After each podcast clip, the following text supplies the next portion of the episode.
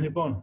Γράφεις. Γεια χαρά σε όλους, Κώστας Βλαχάκης, εδώ με την καλύτερη παρέα τεχνολογίας, με Γιώργο Αρβανιτίδη και Βάιο Βίτο. Σήμερα σας είπα ανάποδα, παιδιά, για να μην, έχετε, να μην έχουμε γκρίνιας για τη Μαρκίζα. Καλησπέρα. Καλησπέρα σε όλους. Καλησπέρα σε όλους. Εμείς πάντως διατηρήσαμε τις καλησπέρες μας με τη σειρά που πρέπει.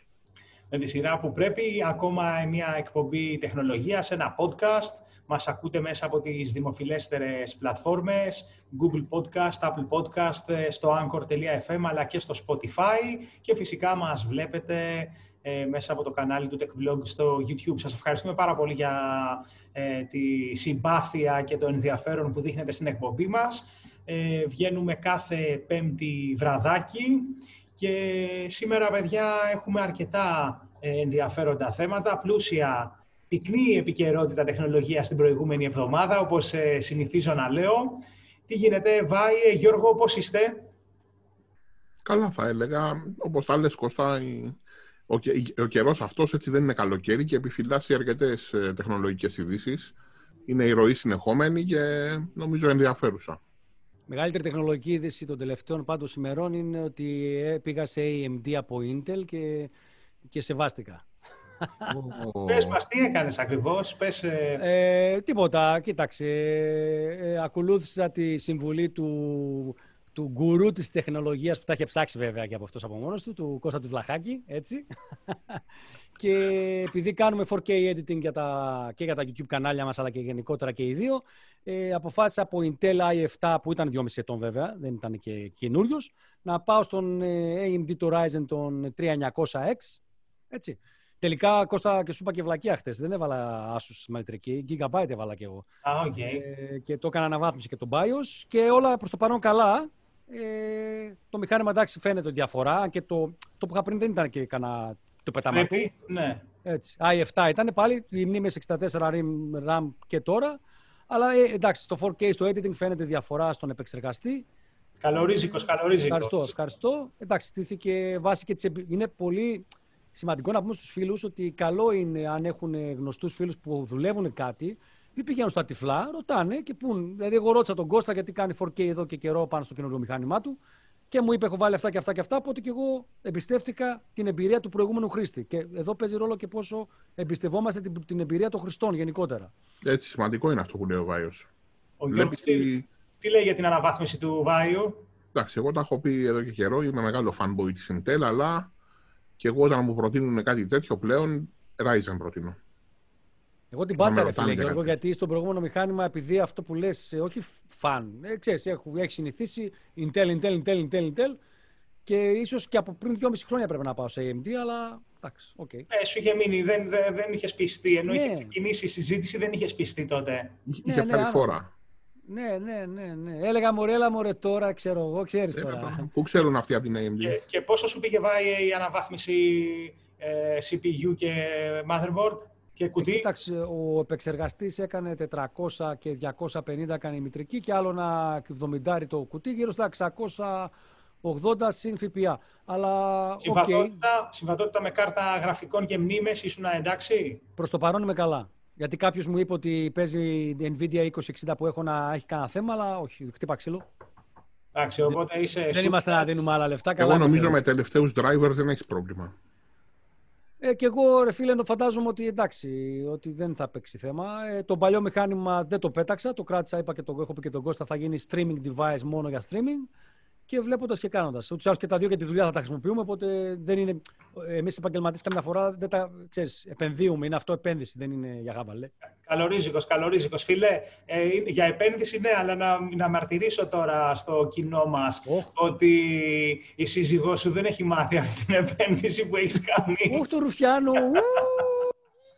δεν ξέρω, μου κόλλαγε. Μου κόλλαγε τώρα να το πω. Ελπίζω, όχι, ναι, όχι. Ναι, ρε, ελπίζω να μην μας ακούει, ε. Ανέβασα φωτογραφία από το νέο επεξεργαστή στο, στο Facebook, αλλά μάλλον δεν πήρε χαμπάρι γιατί δεν το σχολίασε πια. Α, ναι, σωστά. Οπότε εντάξει, και πάλι θα τη έλεγες, έβαλα κάτι λεντάκια θα τη έλεγες, Ρεσί. μπορεί να μην κατάλαβε τι είναι. Να μπορεί να τη έλεγες είναι ένας καινούριο φακός περίεργος με φωτάκια. θα, θα, το λοιπόν. μάθει από την εκπομπή, αλλά την εκπομπή θα της πω να την δει μετά από κανένα δύο-τρία χρόνια. Κάπως έτσι καλορίζικος φίλε, καλά βίντεο, καλά μοντάζ. Ανεβάσεις full βιντεάκια στο YouTube του PTTL, αυτό το βλέπουμε. Έχεις φτιάξει και πολύ ωραία το καινούριο σου στούντιο και είσαι μια χαρά. Και, και του Γιώργου σήμερα του Αρβανιτίδη βλέπω την εικόνα πολύ καλή. Έχει βάλει και αυτά τα σατανιστικά στο background εκεί που μας ζαλίζουν. Ναι, πάντως είναι, είναι καθαρή, είναι ωραία και ακούγεται και, και καμπάνα. Γιώργο, τι, τι παίζεις πίσω, Amiga 1200? Ναι, ένα demo είναι αυτό, δεν είναι κάποιο παιχνίδι. Mm-hmm. Βρίσκεις, ένας... χρόνο, βρίσκεις χρόνο να, να τον ξεσκουριάζεις, δηλαδή όντως τον έχεις εκεί πάνω στο γραφείο και τον ανάβεις. Η αλήθεια είναι ότι τον έχω εκεί, τον ανάβω, περίπου μια φορά κάθε εβδομάδα που γράφουμε την εκπομπή. Α, κατάλαβα, εντάξει, έλα ρε. Έλα, ωραίο φόντο όμως ρε φίλε. Ωραίο, ωραίο. Ε... Πρωτότυπο, πρωτότυπο. Λοιπόν, πάμε για να ξεκινήσουμε λέγοντας τα πρώτα μας θέματα. Έχει σκάσει μια πολύ ενδιαφέρουσα είδηση για όλους τους φίλους των smartphones και αυτή αφορά το, το στρατόπεδο της Qualcomm, μιας και μιλάγαμε και για επεξεργαστές πριν.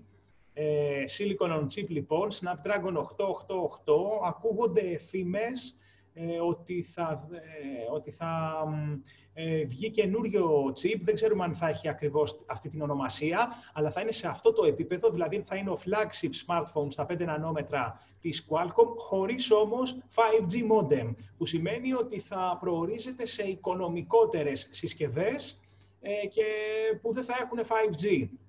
Νομίζω ναι. ότι είναι μια καλή κίνηση, γιατί αν όντως το κόστος ε, του 5G modem αυξάνει τη συνολική αξία του κινητού, που δεν είμαι απόλυτα σίγουρος. Περισσότερο έχω την εντύπωση ότι έχει σχέση με το marketing, ότι επειδή είναι 5G, όχι ότι δεν έχουμε φθηνά 5G, αλλά ότι πηγαίνει στο flagship και το 5G κολλάει. Πια τώρα το 2021 κολλάει, δεν γίνεται να μην είναι ένα ακριβό κινητό 5G.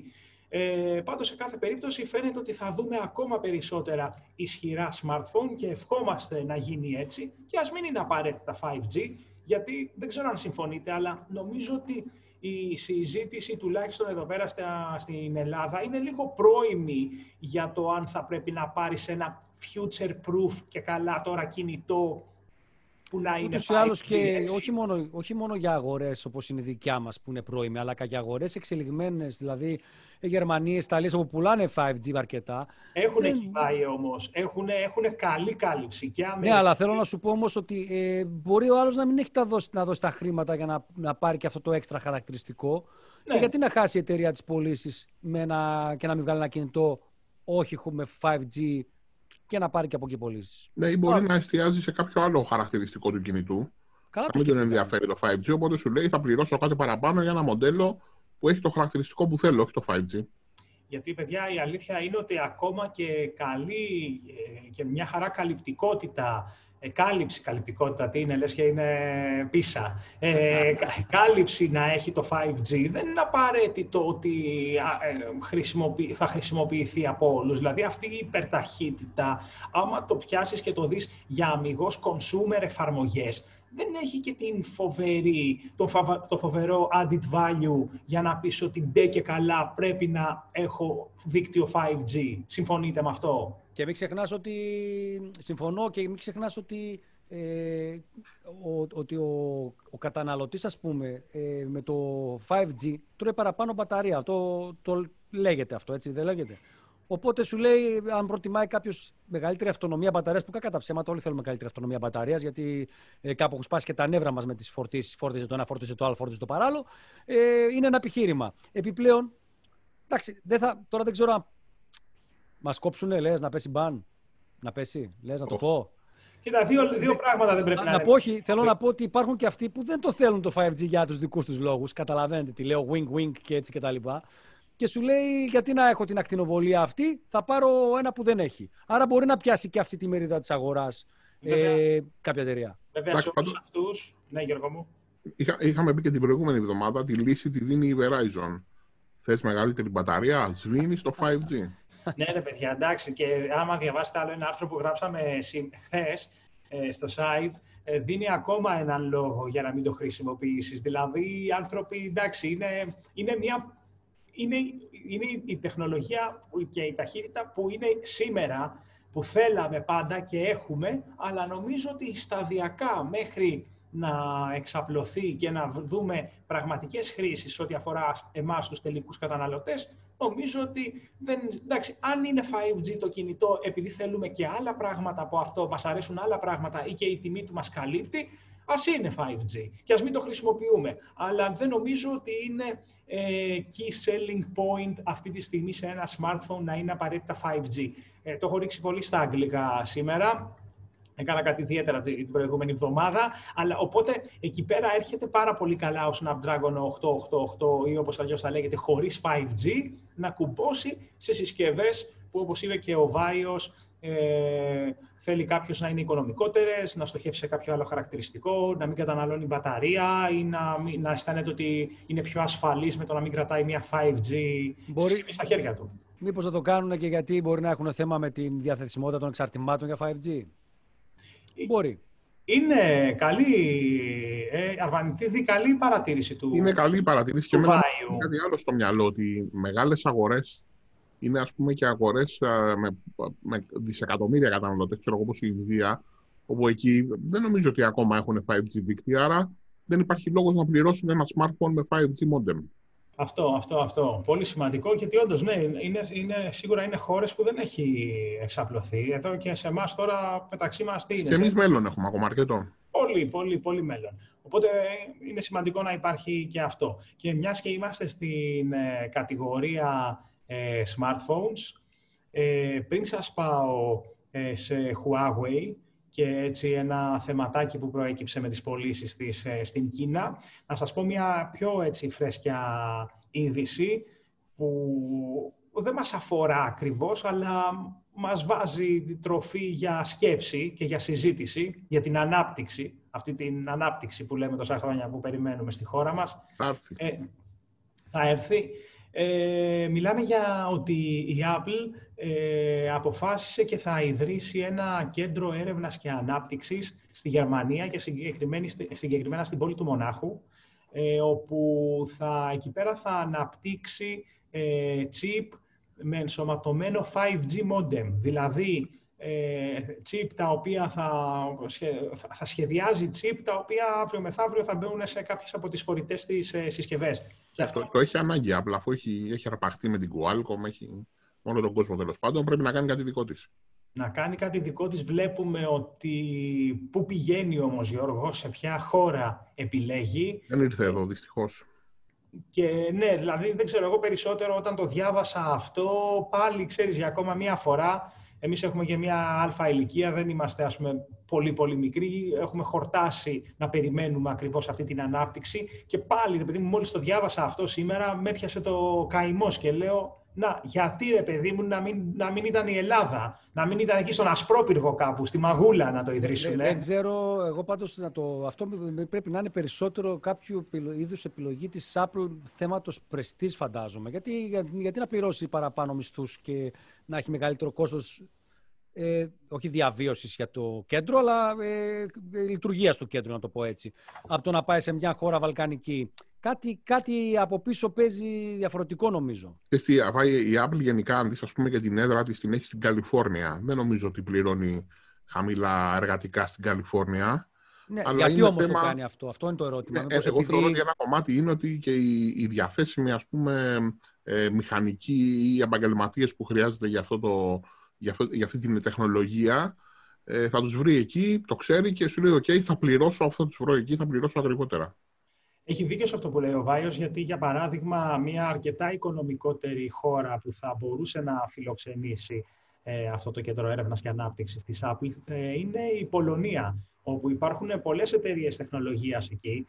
Ε, πιο φυσικά ακόμα και από την Ιρλανδία, που είναι ας πούμε το κέντρο το, της τεχνολογίας στην Ευρώπη, των τεχνολογικών εταιριών θα μπορούσε να ανοίξει εκεί πέρα κάποιο κέντρο. Όντως, νομίζω ότι Μόναχο και Βαβαρία και τα λοιπά και τα Είναι και θέμα πρεστής. Είναι θέμα πρεστής, όπως λέει ο Βάιος, και θέλουμε κι εμείς να ακούσουμε κάποια στιγμή για τέτοιες έτσι, δυνατές και ενδιαφέρουσες ε, επενδύσεις στη χώρα μας. Δηλαδή, ξέρεις, δεν ξέρω, Βάια, θα, θα ζούμε μέχρι τότε. Έχω βαρεθεί ρε Το θέμα είναι και να ζούμε ρε φίλε, ε, ξέρεις κάτι, ε, μέχρι και τώρα ας πούμε, οι γενιές όλες αυτές των Ελλήνων δεν έχουν την, ε, ε, μέσα στη χώρα τους την, την ευκαιρία να, να, να δουλέψουν για τέτοιες εταιρείες. Δηλαδή όταν μια Ιρλανδία έχει πάρει κολοσσούς και επενδύουν εκεί, Google, Adobe και δεν συμμαζεύεται, έτσι, και οι υπόλοιπες βόρειες χώρες. Ε, οι γηγενείς, ας πούμε, αυτοί που ζουν στις χώρες αυτοί, οι πολίτες, έχουν και μια ευκαιρία να ανοίξουν τα μάτια τους λίγο. Φαντάσου να, να Και φαντάσου να πιάσεις δουλειά για μια Google που έχει που έχει μεγάλες εγκαταστάσεις στην Ελλάδα και να σου πούνε ότι είσαι τόσο καλός πάνε στην Αμερική. Θέλω να πω ότι οι προοπτικές, οι ευκαιρίες που παρουσιάζονται μπροστά σου είναι πολύ περισσότερες, φίλε, σε μια τέτοια χώρα. Σημαντικό. Πολύ σημαντικό αυτό που λες, Βάιε. πολύ σημαντικά πράγματα λέω σήμερα, μήπως έχω ξεφύγει. Αυτό είναι το μόνο σίγουρο. γιατί ε, έχει, έχεις, είναι πάρα πολύ σημαντικό αυτό που λες ακριβώς για τα ερεθίσματα και τις προοπτικές που δείχνεις και στη νεολαία σου όντας μια τέτοια επιχείρηση, έχοντας ανοίξει μια τέτοια επιχείρηση στην πατρίδα σου. Δηλαδή λες, θέλω να πάω να, να σπουδάσω εκεί, γιατί εντάξει, δεν είναι, δύσκολο, δεν είναι δύσκολο πια να φύγεις να πας σε μια άλλη χώρα. Μια γειτονιά έχει γίνει η Ευρώπη. Αλλά ε, διαφορετικά ερεθίσματα όντως παίρνει κάποιος νέος ο οποίος ετοιμάζεται να επιλέξει μια κατεύθυνση ξέροντας ότι υπάρχει στην πόλη του ή στη διπλανή, στο διπλανό νομό κάτι το οποίο δεν είναι μόνο η Amstel, να το πω έτσι. Κατάλαβες άλλες εταιρείες. Ε, κύριε φίλε, πραγματικά όμως και τι έχουμε σε αυτή τη χώρα; Που να έχουμε στήσει για τη νεολαία. Δηλαδή, κολεγιακό πρωτάθλημα έχουμε; Πανεπιστημιακό έχουμε, όχι. Στο μπάσκετ, ας πούμε, σε άλλα αθλήματα. Έχουμε στα σχολεία μας ε, κατευθύνσεις τεχνικές που να δείχνουμε στον κόσμο ότι υπάρχει, ας πούμε, ή το επάγγελμα του φωτογράφου ή το επάγγελμα κάποιου άλλου που δεν εμφανίζεται πουθενά στα σχολεία μας μέσα. Με άλλα λόγια, θέλω τα ερεθίσματα που έχουν τα παιδιά είναι πολύ λίγα στο πώς θα εξελιχθούν και τι θα κάνουν στη ζωή τους. YouTuber θέλουν να γίνουν όλοι τώρα. Ε, μα ναι, αλλά δεν γίνεται να. OK, okay, ωραίο το να είσαι YouTuber, αλλά και πώς θα το πετύχουν εύκολα. Εντάξει, πάντως μια σταγόνα αισιοδοξίας, να λέμε, είναι ότι. Κράτα την, Γιώργο, κράτα την. Παραπάνω από σταγόνα. Είναι ότι, ας πούμε, ακούσαμε ότι η Microsoft θα φτιάξει ένα data center κάπου εδώ στα, στο Λαύριο κοντά. Ε, ακούγεται ότι η Amazon ετοιμάζεται και αυτή να κάνει κάποια επένδυση.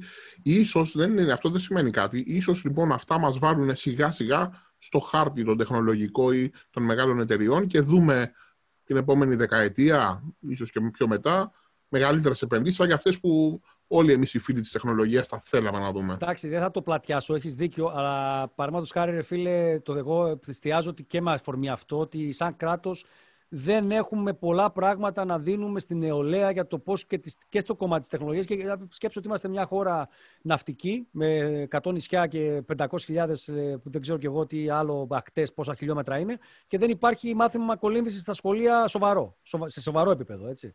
Άρα η, παιδεία, πω... η παιδεία μας είναι διαχρονικά πρόβλημα. Και η παιδεία μας και η τεχνολογική παιδεία μας είναι πολύ χαμηλή γιατί θα πρέπει η τεχνολογική παιδεία να μπει και αυτή στα σχολεία. Περισσότερο, όχι ότι δεν είναι αλλά να έχει ερεθίματα ο, ο, ο Πιτσιρικάς ότι, α, ξέρεις κάτι, υπάρχει και αυτό το επάγγελμα. Μπορώ να πάω να δουλέψω για μια μεγάλη τεχνολογική εταιρεία και να παράγω κώδικα, να φτιάχνω προγράμματα. Όταν δεν έχεις μεγάλα επενδύσεις, όπως λέει ο Κώστας, data centers εδώ πέρα κτλ. Και, και με τον Κώστα είχαμε πάει, μην τα ξαναλέμε, στη Βουλγαρία και είχαμε δει ότι αναπτύσσονται σε αυτό το κομμάτι ε, οι γειτονές μας. Πάντως, ναι, συμφωνώ με τη σταγόνα αισιοδοξίας του Γιώργου ε, και για Amazon και για Microsoft. Γίνονται πραγματάκια ε, ξυπνάμε, ε, έστω και με το ζόρι, και δεν μιλάω ακριβώς στην ανάπτυξη μόνο, αλλά έστω και με το ζόρι είδατε που κλειστήκαμε και με την πανδημία τώρα ένα χρόνο που είμαστε στο σπίτι, πώς αυξήθηκαν και οι ε, ηλεκτρονικές συναλλαγές και το πάρε δώσε και η επικοινωνία μέσω ίντερνετ κτλ. Βέβαια χαθήκανε άλλα, αλλά σε, με το ζόρι άνοιξε λίγο η κοινωνία έτσι έγινε πιο... άρχισε να χρησιμοποιεί τις νέες τεχνολογίες και ευχόμαστε να τις χρησιμοποιεί και ακόμα περισσότερο το επόμενο χρονικό διάστημα. Βάιε, ε, στο επόμενο θέμα που θέλω να σε πάω, είσαι ο καθήλυν αρμόδιος. Ε, μάλλον, να ακούσω Μπινελίκη αυτό. έκανα, ε, ε, βιάστηκα, λίγο βιάστηκα. Ήθελα να σε πάω σε Canon R5 versus iPhone 12 Pro Max λίγο υπομονή για να σχολιάσουμε ακόμα ένα άρθρο που μου ξέφυγε, ένα θέμα, και αφορά την, ε, τις πωλήσεις της Huawei, οι οποία βαίνουν πτωτικές και στην χώρα ε, από που καταγωγής της, την Κίνα.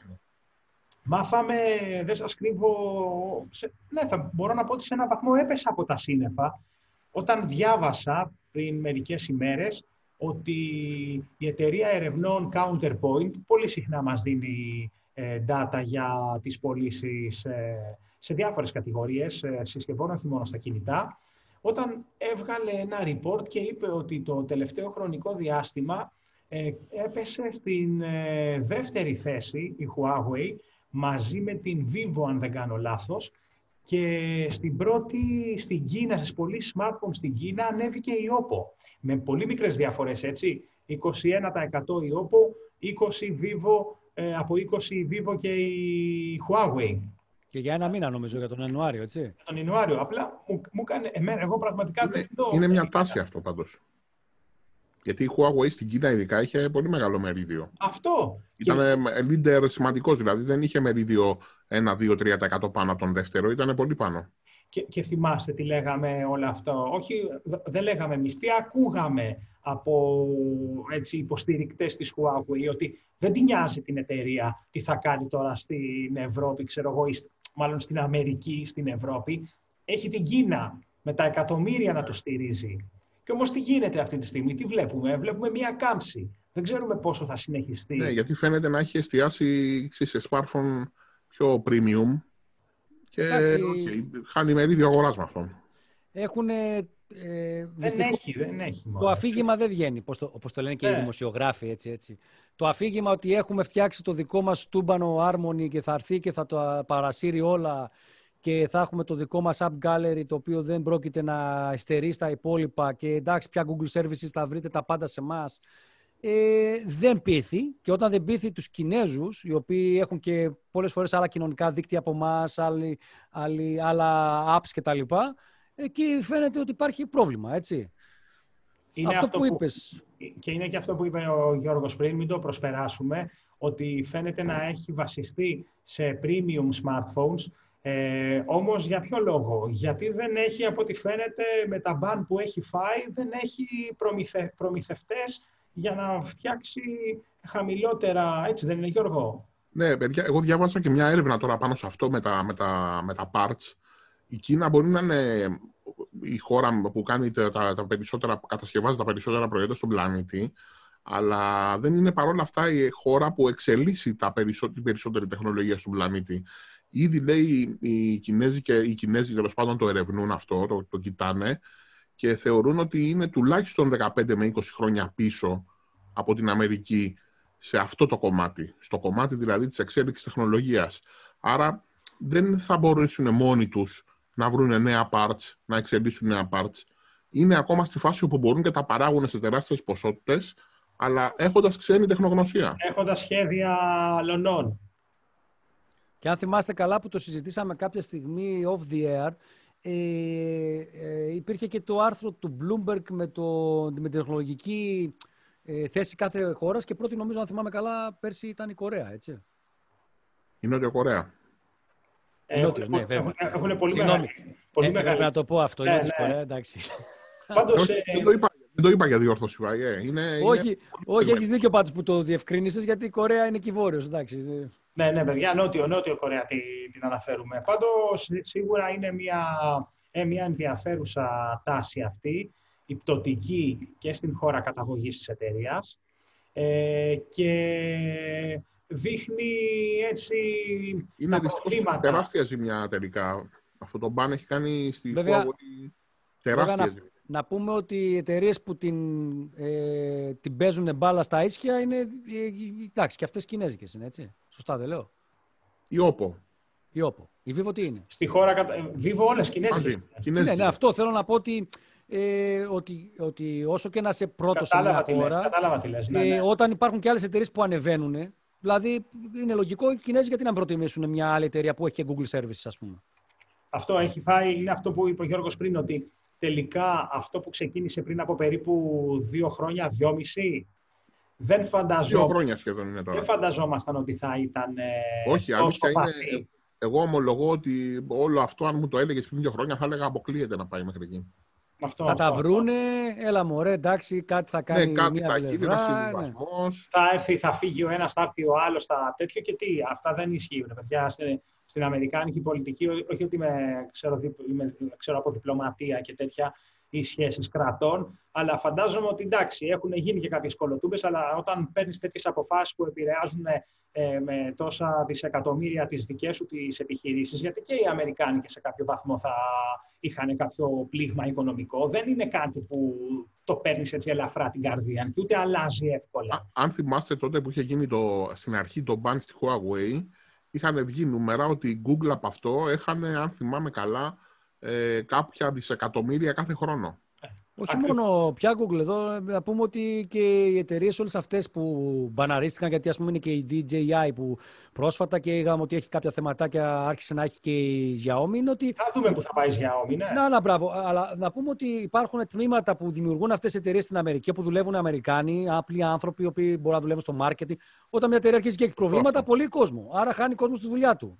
Άρα ακριβώς επιβεβαιώνεται αυτό που λέγαμε νωρίτερα, ότι δεν είναι μία απόφαση ε, της ε, στιγμής, είναι μία απόφαση συγκεκριμένη που αφορά τα συμφέροντα της συγκεκριμένης ε, χώρας και ε, υπό τον φόβο, θα το πούμε και αυτό, υπό τον φόβο της ε, ανώτερης ε, τεχνολογίας στη συγκεκριμένη κατηγορία που είναι το 5G, το έχουμε ξαναπεί, το έχουμε ξαναπαραδεχθεί εδώ από την εκπομπή ότι ε, πάει το μυαλό μας ότι επειδή ήταν ανώτεροι, είναι ανώτεροι Ήταν στο ένα, 5G.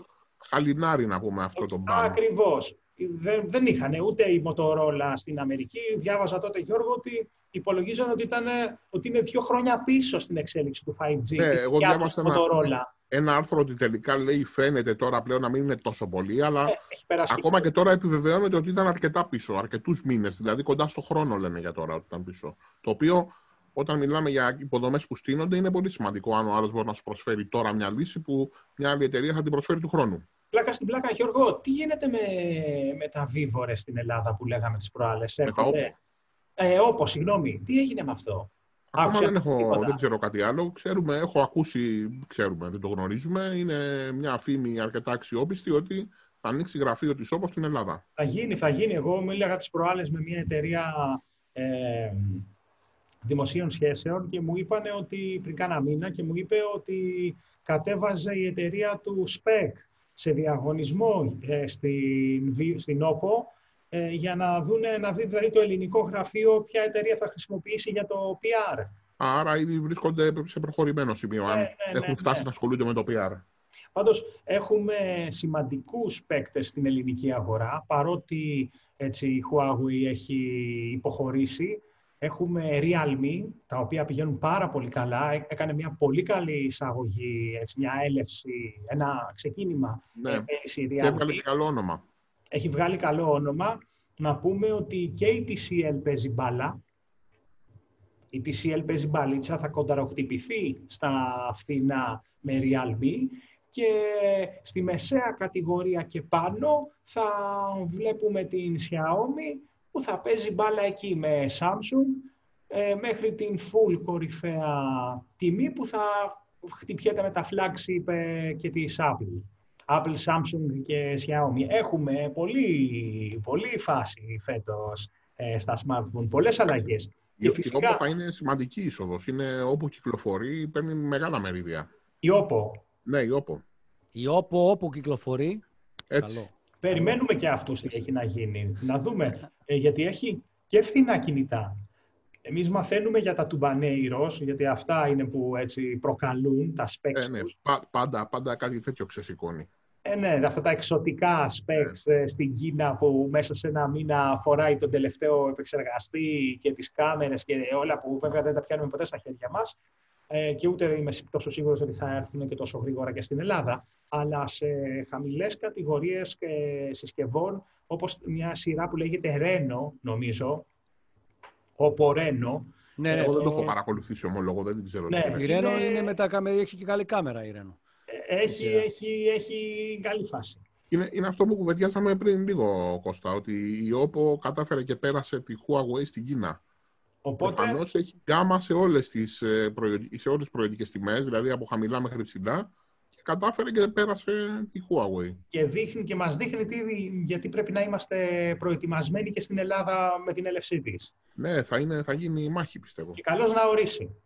Ε, και τώρα που μιλάμε για flagship και τα λοιπά, να βάει, τώρα έρχομαι σε σένα. Ρε φίλε, τι, τι θέμα βρήκες πριν μερικές ημέρες και τους έκανες όλους να.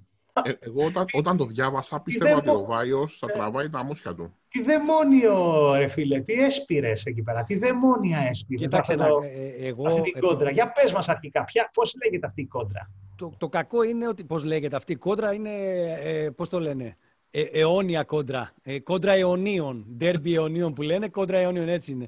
Ε, Δυστυχώς, εγώ παρόλο ότι είμαι επαγγελματίας φωτογράφος, λάτρης φωτογραφίε κτλ., έχω το τεχνολογικό μιγάκι μέσα μου και η τεχνολογία, ξέρεις, μου αρέσει, γουστάρω και γι' αυτό είμαι και εδώ άλλωστε. Έτσι. Δεν είμαι με την ιδιότητά μου φωτογράφος. Δεν είσαι σπίτι σου στην οικογένειά σου; Έτσι. Εδώ πέρα λοιπόν τι γίνεται; Ε, όταν λοιπόν βγάζεις ένα θέμα στο οποίο μια επαγγελματική κάμερα χιλιάδων ευρώ κοντραροχτυπιέται με ένα smartphone, όχι κάτι χαμηλής κατηγορίας, σοβαρό smartphone. Είναι ε, smartphone όμως, υπάρχει, υπάρχει θέμα. Υπάρχει θέμα για τους περισσότερους, όχι για μένα. Ε, έτσι λοιπόν. Ε, Είσαι άνετος, ρε. Εγώ είμαι άνετος γιατί. Παρότι φωτογράφος επαγγελματίας. Έτσι, έτσι, ρε φίλε. Γιατί να το παραμετρήσουμε. Πες μας όμως, γιατί μιλάμε. Μιλάμε για. Λοιπόν, μιλάμε για ένα YouTube κανάλι όπου δύο φωτογράφοι κάνανε. Καλά, ο ένας έχει ένα εκατομμύριο subscribers, δεν είναι κανένας τυχαίος. Ε, έκανε ένα, μια κόντρα κόντρα σε εισαγωγικά της Canon EOS R5, η οποία είναι η υπερτούμπανο κάμερα της Canon αυτή τη στιγμή στα 5 χιλιάρικα περίπου, με το iPhone 12 Pro Max, το οποίο είναι το υπερτούμπανο smartphone ε, της Apple στα 1300-1400 ευρώ, πόσο έχει. Και αυτοί οι δύο τι κάνανε, πολύ σωστά, κάνανε ένα ωραίο τεστάκι, βάλανε, βγάλαν φωτογραφίες με την κάμερα και με τον ε, iPhone σχεδόν τις ίδιες, γιατί οι ίδιες δεν μπορούν να βγουν με καμία περίπτωση. Ε, πρέπει να, να το ψηρίσει πάρα πολύ, πόση εστιακή απόσταση είναι ο φακός, τι zoom έχω κάνει κτλ. Και βάλαν αυτές τις φωτογραφίες στο βίντεο και είπαν: Ορίστε, κάντε τη σύγκριση μόνοι σας. Πριν σας πούμε ποια κάμερα είναι πια, διαλέξτε εσείς. Και εγώ ομολογώ ότι στο λίγο χρόνο που είχαμε να διαλέξουμε, γιατί είναι ένα βίντεο ροής, έτσι. Δηλαδή σου λέει αυτές είναι οι φωτογραφίες, διάλεξε. Εγώ διαλέγω αυτήν και λέω ότι είναι από αυτό το μέσο, από αυτή την κάμερα ή από το κινητό. Εγώ έκανα δύο-τρία λαθάκια. Ε, δηλαδή βέβαια... δεν κατάλαβες, δεν κατάλαβες να μειονεκτεί το smartphone έναντι της Canon. Κοίταξε, το έμπειρο μάτι μπορεί να καταλάβει τα μειονεκτήματα, αλλά μπορεί και να ξεγελαστεί. Δεν είναι δηλαδή ε, είμαστε αλάνθαστοι. Ε, κάπου φαινόταν εμφανώς. Δηλαδή, κάποιος έμπειρος φωτογράφος μπορεί να καταλάβει ότι, OK, εδώ πέρα μιλάμε για κάμερα και εδώ μιλάμε για smartphone. Υπήρχαν όμως περιπτώσεις, σε, σε μένα τουλάχιστον, που έχω μια εμπειρία 15-20 ετών, ε, όπου πραγματικά μπερδεύτηκα. Ε, Στάρωσε η iPhone άρα. Εδώ να πούμε ότι όταν φτάνουμε στο σημείο να ψυρίζουμε ε, το πράγμα για να δούμε ποιο είναι ποιο, είναι επιτυχία το smartphone καθαρά. Γιατί μπήκανε κάποιοι και λέγανε ναι, αλλά φαίνεται και δες εδώ, σε αυτό το σημείο λέει είναι, το καταλαβαίνεις. Ναι, ρε φίλε. Αλλά όταν φτάνεις να πιάνεις σημεία για να το καταλάβεις, σημαίνει ότι το smartphone έχει εξελιχθεί πάρα πολύ η κάμερα του. Γενικότερα μιλάμε, έτσι, δεν μιλάμε μόνο για το iPhone. Έχει εξελιχθεί πάρα πολύ η κάμερα του. Δηλαδή, όταν μιλάμε ότι κονταροχτυπιέται όχι να πεις ότι ε, θα τυπώσεις σε μεγάλα μεγέθη και δεν θα φανεί διαφορά, αλλά έστω σε αυτό που βλέπεις. Όταν φτάνεις λοιπόν να πεις ότι α, δεν είμαι σίγουρος, εντάξει, νομίζω ότι είναι επιτυχία του smartphone και όχι της κάμερας. Που μια, που μια χαρά παραγωγές έχουν γίνει με κάμερα smartphone. Και σε εξώφυλλα, και εξώφυλλα περιοδικών έχουν φιλοξενήσει φωτογραφίες από smartphone και σαλόνια περιοδικών που χρειάζεται μεγάλη ανάλυση και αρκετά megapixel αλλά και ε, βίντεο έχουν γίνει. Νομίζω και ταινία μικρού μήκους είχε τραβήξει. Και φίλοι έχουν γυρίσει, βέβαια. Εντάξει, θα σου πει ο φωτογράφος, ο, ο φανατικός, ο, μόνο κάμερες, ρε, ότι καλά πάνε τύπο σε α4 ή μεγαλύτερο μέγεθος από smartphone να δεις διαφορές. Σίγουρα να πούμε ότι αυτό, ότι ένα smartphone δεν μπορεί να αντικαταστήσει μια κάμερα αυτή τη, αυτή τη δεδομένη στιγμή, γιατί δεν λέμε ποτέ όχι στην τεχνολογία. Αυτή τη δεδομένη στιγμή όμως με τα δεδομένα που έχουμε στην οπτική τεχνολογία, τους φακούς και τους αισθητήρες, τα μεγέθη κτλ., δεν μπορείς να το πεις αυτό. Ότι μπορεί... Αλλά όταν φτάνεις στο σημείο να κάνεις τη δουλίτσα σου. Πολύ ωραίο σχόλιο στο Facebook του PTTL ήταν ότι, που είπε ένας γνώστης του αντικειμένου, ε, φίλος, ότι το smartphone το επιλέγουν πολλοί φωτογράφοι, ακόμα και φωτογράφοι, γιατί μπορεί να θέλουν να κάνουν μια δουλειά για τα social media. Δεν χρειάζεται να πάρεις κάμερα εκεί. Να βγάλεις και τρεις ώρες φωτογραφίες με ένα smartphone. Για, για Instagram, τι να την κάνεις στην κάμερα; Στο Instagram δεν χρειάζεται να έχεις υπερανάλυση.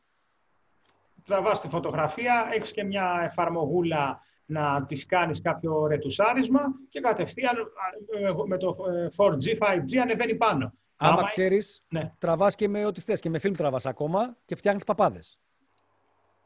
Αυτό. Μα και βλέπουμε και αρκετά, μα όσοι παρακολουθείτε τηλεόραση, μπορείτε να δείτε κάποιους μάχημους ρεπόρτερ που τρέχουν σε σημεία που υπάρχει ένταση και τέτοια. Ε, αν δείτε πάνω στο hot shoe της κάμερας, έχουν βασούλα με, με κινητό εκείνη την ώρα. Που είτε στριμάρουν, είτε τραβάνε Ακριβώς αυτό. Που ναι. πιο εύκολα θα ανέβει στα social. Αυτό είναι και το μεγάλο πλεονέκτημα του smartphone, που οι κάμερες ακόμα κοιμούνται, οι φωτογραφικές εταιρείες. Ε, η συνδεσιμότητα και η δυνατότητα κοινοποίησης στα κοινωνικά δίκτυα και στο ίντερνετ. Ε, το smartphone είναι κάτι πολύ άμεσο. Μπορείς να κάνεις streaming με μια κάμερα, όχι. Τι, τι συζητάμε. 2021. Μόνο άμα τη συνδέσεις ε, με ασύρματα με το κινητό σου, έτσι. Και τσιου τσιου, εντάξει, και πώς θα το κάνεις, να βρεις το ναι, ναι, ναι. λογισμικό, δεν είναι, είναι φασαρία ολόκληρη. Και πόση μπαταρία θα φάνε από το Wi-Fi. Ίσως θα μπορούσαν να βγουν κάποια, να είναι ολόκληρο add-on πράγμα με, με τη δικιά του μπαταρία και να κουμπώνει κάπως να προσαρμόζεται πάνω στην κάμερα και να έχει το δικό του ρεύμα, ναι, ναι. Ένα, μια καρτούλα SIM. Ε, Κατά καιρούς υπάρχουν τέτοια προϊόντα που βγαίνουν σε πλατφόρμες όπως είναι Kickstarter, Indiegogo, δηλαδή αυτοχρηματοδοτούμενες που είναι οι παραγωγές αυτές για να το πούμε έτσι, που έχουν, δίνονται τις δυνατότητες. Το πρόβλημα είναι ότι οι φωτογραφικές εταιρείες δεν αλλάζουν το, να εξεχρονίσουν το λειτουργικό των καμερών τους.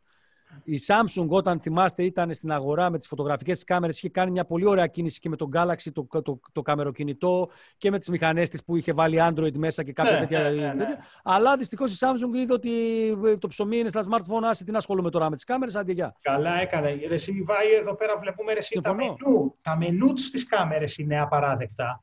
Μπορείς να κάνεις search, να ψάξεις να βρεις μια ρύθμιση. Μπράβο. Μπράβο.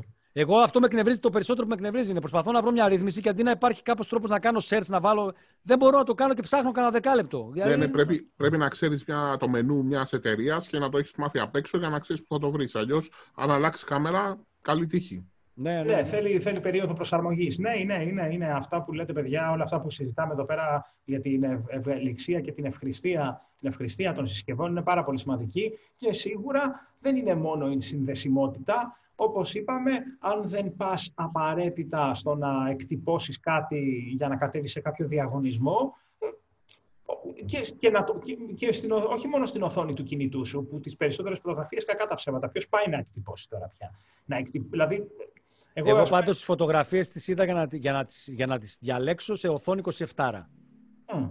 Εντάξει, δεν τις είδα στο κινητό και είπα ξεγελάστηκα. Α, είναι πολύ μικρό. Σε 27 ναι. οθόνη το είδα, έτσι.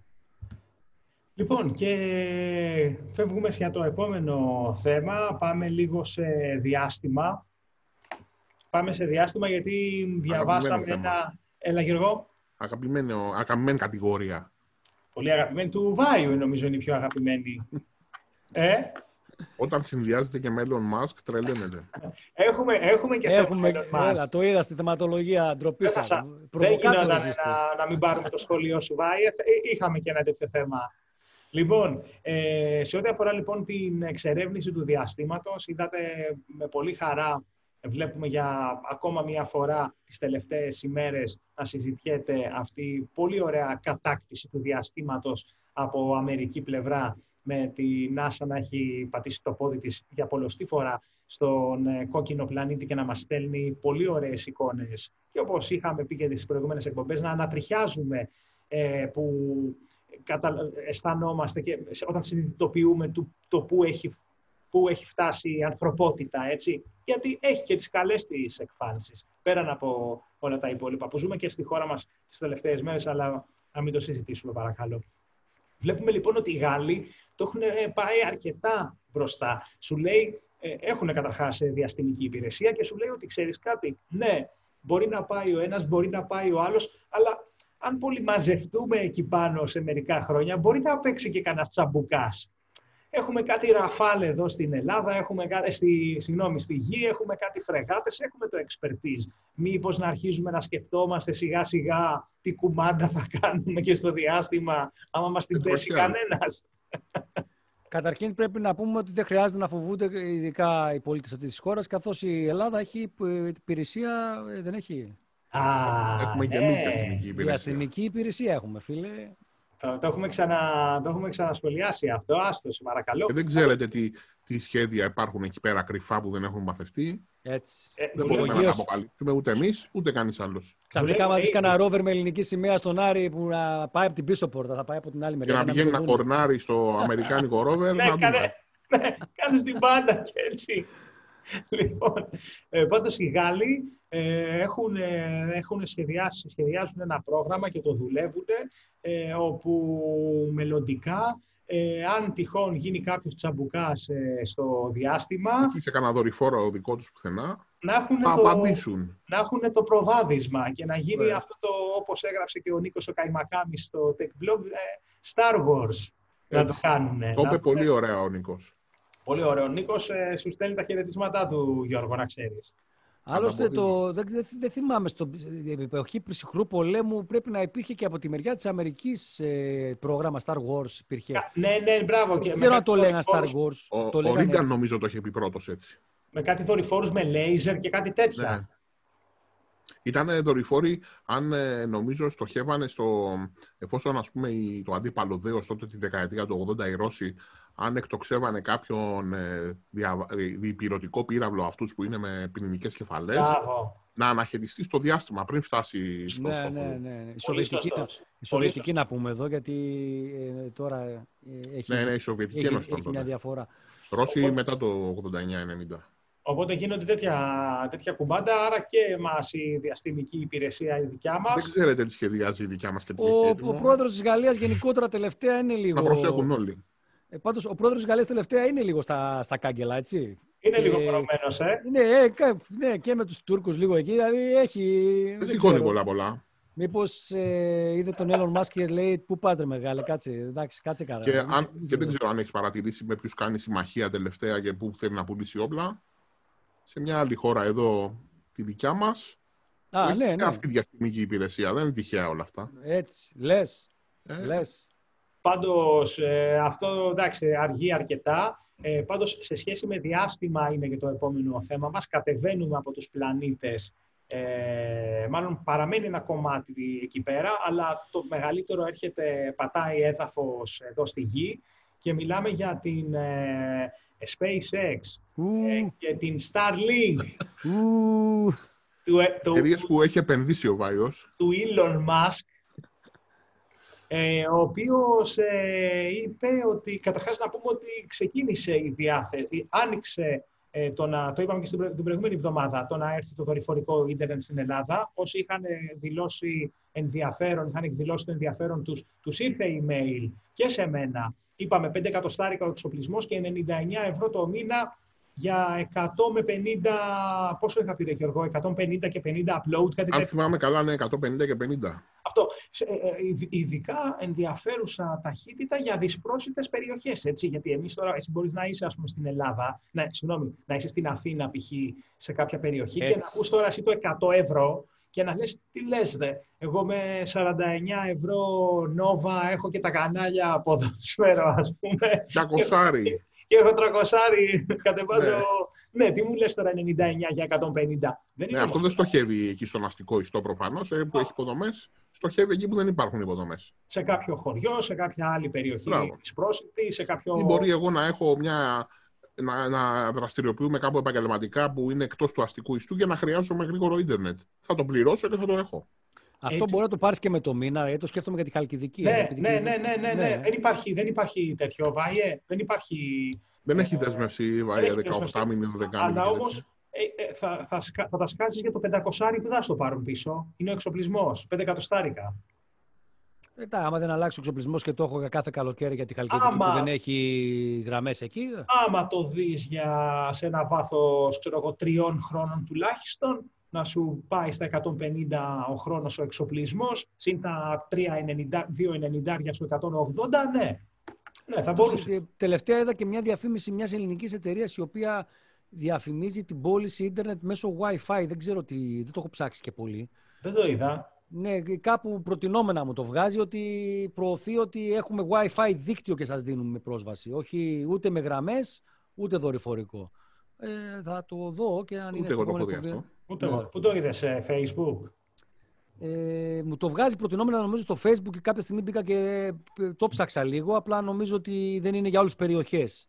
Αυτοί πρέπει να στείλουν ε, δίκτυα Wi-Fi μεγάλα λογικά και να σε βάζουν εκεί μέσα κάπως. Θα το, θα το δούμε. μήπως. Υπήρχε, Γιώργο, και ένα open source ε, δίκτυο. Πώς λεγόταν αυτό με το Wi-Fi; Είχε ένα μ, αρκετά χρόνια πίσω Πώς λεγόταν. Το- θυμάσαι; το AWMN Athens Μπράβο. Wireless Metropolitan Network. Ναι, ναι, ναι. Ήταν ναι, ναι. από ιδιώτες στημένο, δηλαδή μπορούσα εγώ, εσύ, ο Βάιος, όποιος ήθελε, με δικό του εξοπλισμό, να συνδεθεί, να συνδεθεί σε κάποιο κόμβο και να έχει γρήγορο ίντερνετ. Το, το θυμάμαι, το θυμάμαι αυτό, ναι, και το ψάχνα και εγώ εδώ πέρα στο Παλαιοφάλιρο. Πάντως, για να κλείσουμε το θέμα με την ε, Starlink, βλέπω το Βάιο δεν σχολίασε ιδιαίτερα.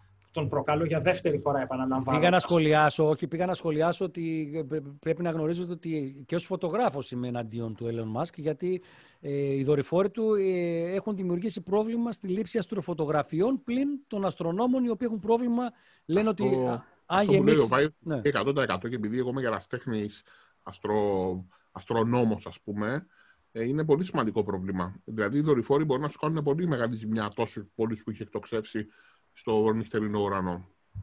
Και τι σκουπίδι υπάρχει, έτσι; Να το πούμε και αυτά από δορυφόρους που έχουν ε, ε, διαλυθεί, καταστραφεί ή έχουν, τους έχουν Κομματερή, τροχιά. Ναι, ναι, βρίσκονται σε τροχιά πολύ σκουπίδι και δημιουργεί πολλές φορές και πρόβλημα και σε εν ζωή, εν χρήση, ε, ε, πώς το λένε, δορυφόρους, οι οποίοι με ένα- μια βίδα που μπορεί να ταξιδεύει σε τροχιά γύρω από τη γη μπορεί να καταστραφούν. Ναι, ισχύει. Είναι μεγάλη η συζήτηση αυτή τα διαστημικά σκουπίδια. Λοιπόν, όμως να κλείσω το θέμα με τον Elon Musk και να πω ότι τι σκέφτηκε ο άνθρωπος. Σου λέει: Έχω τα δίκτυα ε, τα δορυφορικά. Άρα, γιατί να μην βάλω ένα μεγάλο πιάτο σε ένα μεγάλο φορτηγό και να πάω π.χ.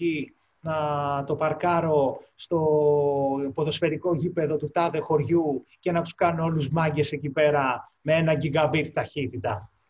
Οπότε τι Ένα φορτηγό στη Χαλκιδική και ο Βάιος έγινε. Οπότε τι σκέφτηκε, ναι, σου λέει ότι μπορώ να μεταφέρω πλέον ε, ίντερνετ και σε απομακρυσμένες ε, περιοχές χρησιμοποιώντας τον δικό μου εξοπλισμό και κατεβάζοντας, ε, επικοινωνώντας με τον δορυφόρο το ίντερνετ και με το φορτηγό, λογικά το φορτηγό θα δίνει γραμμές ε, σε σπίτια και άλλο και άλλες ε, τοποθεσίες. Εντάξει, εξωπραγματικά πράγματα μερικές φορές, εξωπραγματικά πράγματα, okay. Έχει φαντασία αυτό το παλικάρι. φαντασία. Πάντως ε, νομίζω ότι αν το σκεφτείς... Όλοι κακοί στο James Bond φαντασία είχαν. Ένας και ένας ήταν όλοι. Πάντως, αν το, αν το σκεφτείς, ε, βρίσκω χρήση σε αρκετά από αυτά που λέει ο άνθρωπος, έτσι. Κοίταξε, Εντάξει. αυτό που μπορεί εμάς εδώ στην πόλη είναι να μας φαίνεται τώρα τι λέει, τι που χρειάζεται, αλλά η αλήθεια είναι ότι σε μεγάλο μέρος του πλανήτη που δεν είναι στον αστικό ιστό, αυτά χρειάζονται για να έχει κάλυψη ίντερνετ. Ε, Εντάξει, και είναι, οραματι... είναι οραματιστής ο άνθρωπος. δεν Αυτός, είναι... ρε. Δηλαδή βλέπει κάτι που δεν βλέπουν οι υπόλοιποι και γι' αυτό είναι και επιτυχημένος επιχειρηματίας. Αλλιώς δεν θα ήταν. και ευχόμαστε να φέρει όντως το γρήγορο ίντερνετ στην Ελλάδα, γιατί πάμε να προσγειωθούμε ξανά και να κουβεντιάσουμε για ε, μια έκθεση που ανακοινώθηκε πρόσφατα και αφορά χώρες της ε, Ευρώπης και μέσα σε αυτή μαθαίνουμε ότι η χώρα μας ε, έχει μία από τις χειρότερες επιδόσεις. Δεν το πιστεύει ο Βάιος. Άντε Ε, καλέ, έλα τώρα. δεν Αυτά το είναι, πιστεύω. κοίταξε, Περίμενε. πολεμάνε την Ε, Ελλάδα ε, μας γιατί Είναι ευγενικός ο Κώστας. Είναι προτελευταία, όχι έχει μια από τις χειρότερες. πρώτη πολεμάνε τη τελευταία- χώρα μας επειδή έχουμε ήλιο, Μπράβο. κρασί και θάλασσα. Αυτό. Και Μπράβο, αργό αυτό. ίντερνετ. Αυτό, αυτό. Αυτό μας, μας, μας ε, φθονούν, μας φθονούν πραγματικά, θέλουν το κακό μας, μας ζηλεύουν, είναι μέσα στα κρύα, είναι μέσα στην παλιό, στον παλιό καιρό, τη συννεφιά, το χάλι, Πες το τα, μαύρο παιδί εκεί μου. πέρα. Πες τα, παιδί μου, με αυτούς τους περίεργους. Έλα, τώρα έχει μαυρίσει η ψυχή τους από τη συννεφιά.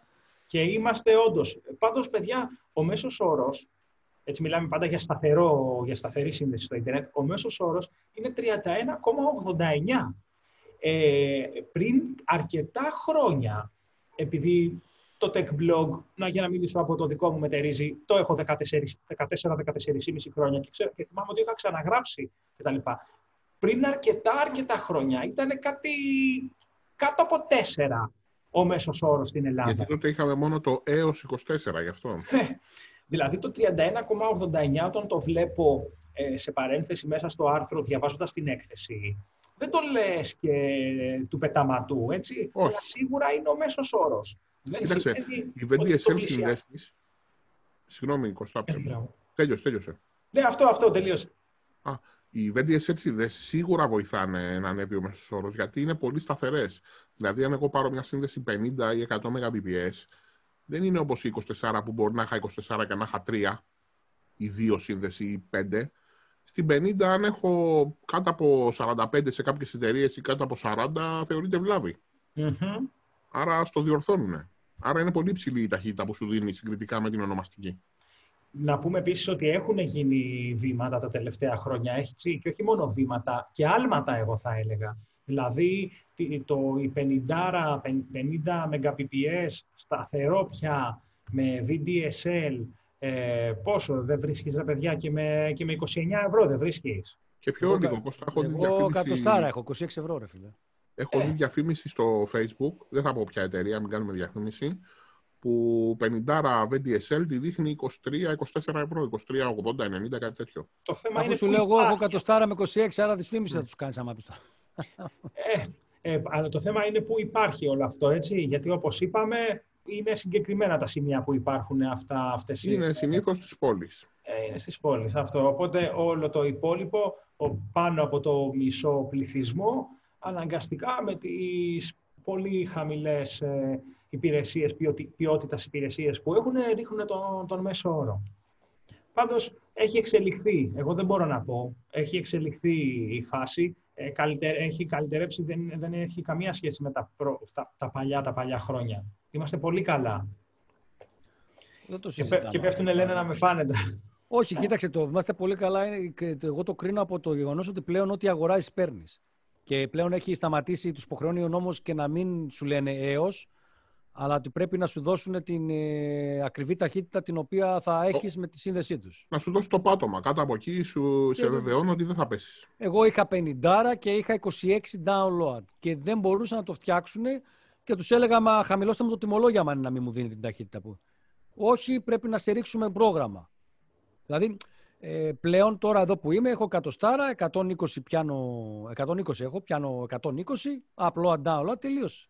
Δηλαδή, δεν μπορώ να, πλη- Και να πλη- upload είσαι τόσο. ναι, ναι, δεν μπορώ να μην πληρώνω αυτό που μου δίνεις. I like upload 120. Ε, φίλε, 120 απλό streaming 4K, αλλά δεν υποστηρίζει το Facebook. Εγώ έχω 10. Λοιπόν, και κλείνουμε την εκπομπή.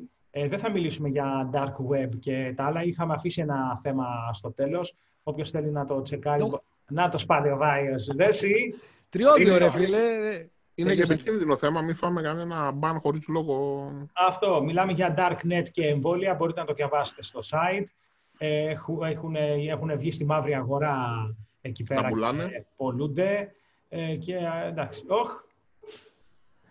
Καλά. λοιπόν, θα, πρέ- πρέπει να το φτιάξουμε. Ε, Κλείνοντας την εκπομπή, να σας πω ότι ε, τρέχει φοβερός διαγωνισμός στο κανάλι του Tech Blog στο YouTube. Βάιε, με δώρο Πρέπει να ένα δείτε PlayStation 5 Digital. Εγώ, εγώ θα πάρω μέρος πολλές φορές.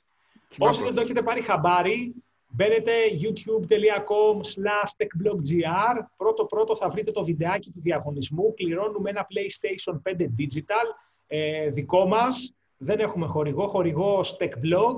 Ε, Χορηγός ο Κώστας. ο Κώστας.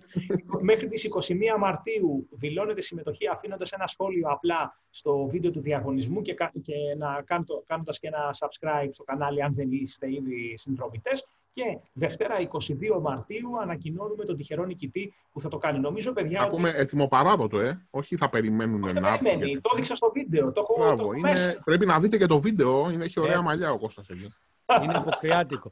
Ε, να πούμε ότι και στο PTTL έχουμε διαγωνισμό 22 Μαρτίου και εμείς ανακοινώνουμε. Ε, τρυποδάκι τέλειο. Τον είδα, εγώ σκέφτηκα να Τρία ξέρω. Το σε ένα. παράδοτο κι αυτό. Έτοιμο παράδοτο εδώ. Μονόποδο, selfie stick με αντάπτορα για smartphone και με bluetooth χειριστηριάκι. All in one. ε, Εμάς all είναι, in στα... one τρυποδάκι. είναι instagramικός ο διαγωνισμός. Μπαίνετε στο instagram PTTLGR και παίρνετε μέρος. Και εμείς τη Δευτέρα 22 ανακοινώνουμε τον νικητή. Και μάρκα είδα Vanguard, ε, ναι. σούπερ μάρκα. Βέβαια, είναι επώνυμη μάρκα. Όχι, ε, όχι Δεν κινέζιες. ξέρω τι πήγες να πεις.